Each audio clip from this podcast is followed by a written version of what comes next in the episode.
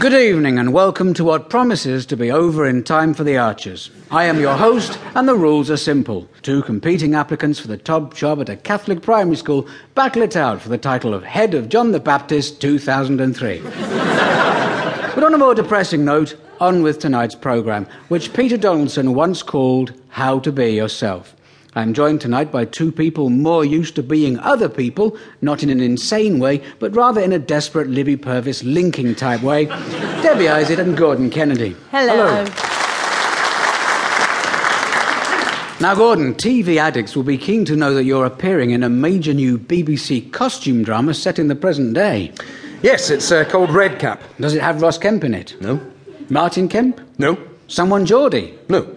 Blimey, they're going out on a bit of a limb with this one, aren't they? But it has got something to do with squaddies or coppers or something. Both. Oh, thank God. I thought for a minute that Beeb had taken leave of their senses. Now, Deb, you've recently been working in the West End. I have, yes. Directing, among others, Alison Steadman. Yes. Yes, I've been working with Alison too. How drab the lives of ordinary people must be. Oh, ghastly. Well, on with the show. It's a new year, and I can't recall one when Britain had to make such difficult and dangerous decisions.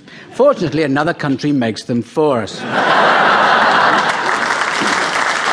It's like having our own national lifestyle guru.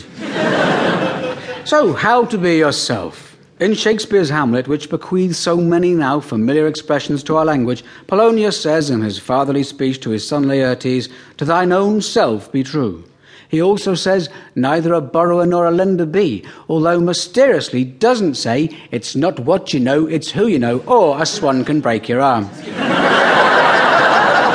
Even more disappointingly, although Hamlet tells Gertrude he must be cruel to be kind, he doesn't begin the battlement scene by saying, cold enough for you, to Horatio. But what do we mean by the self? We often hear politicians speak of the individual. I met him once and he was an arrogant bugger.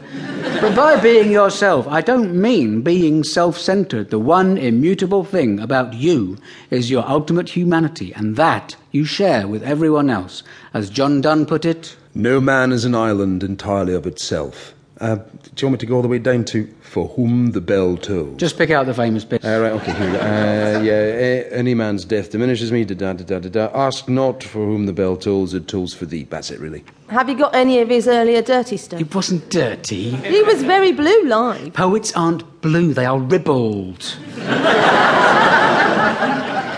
The point John Donne is, of course, making is that we're all part of the human family, especially in Norfolk.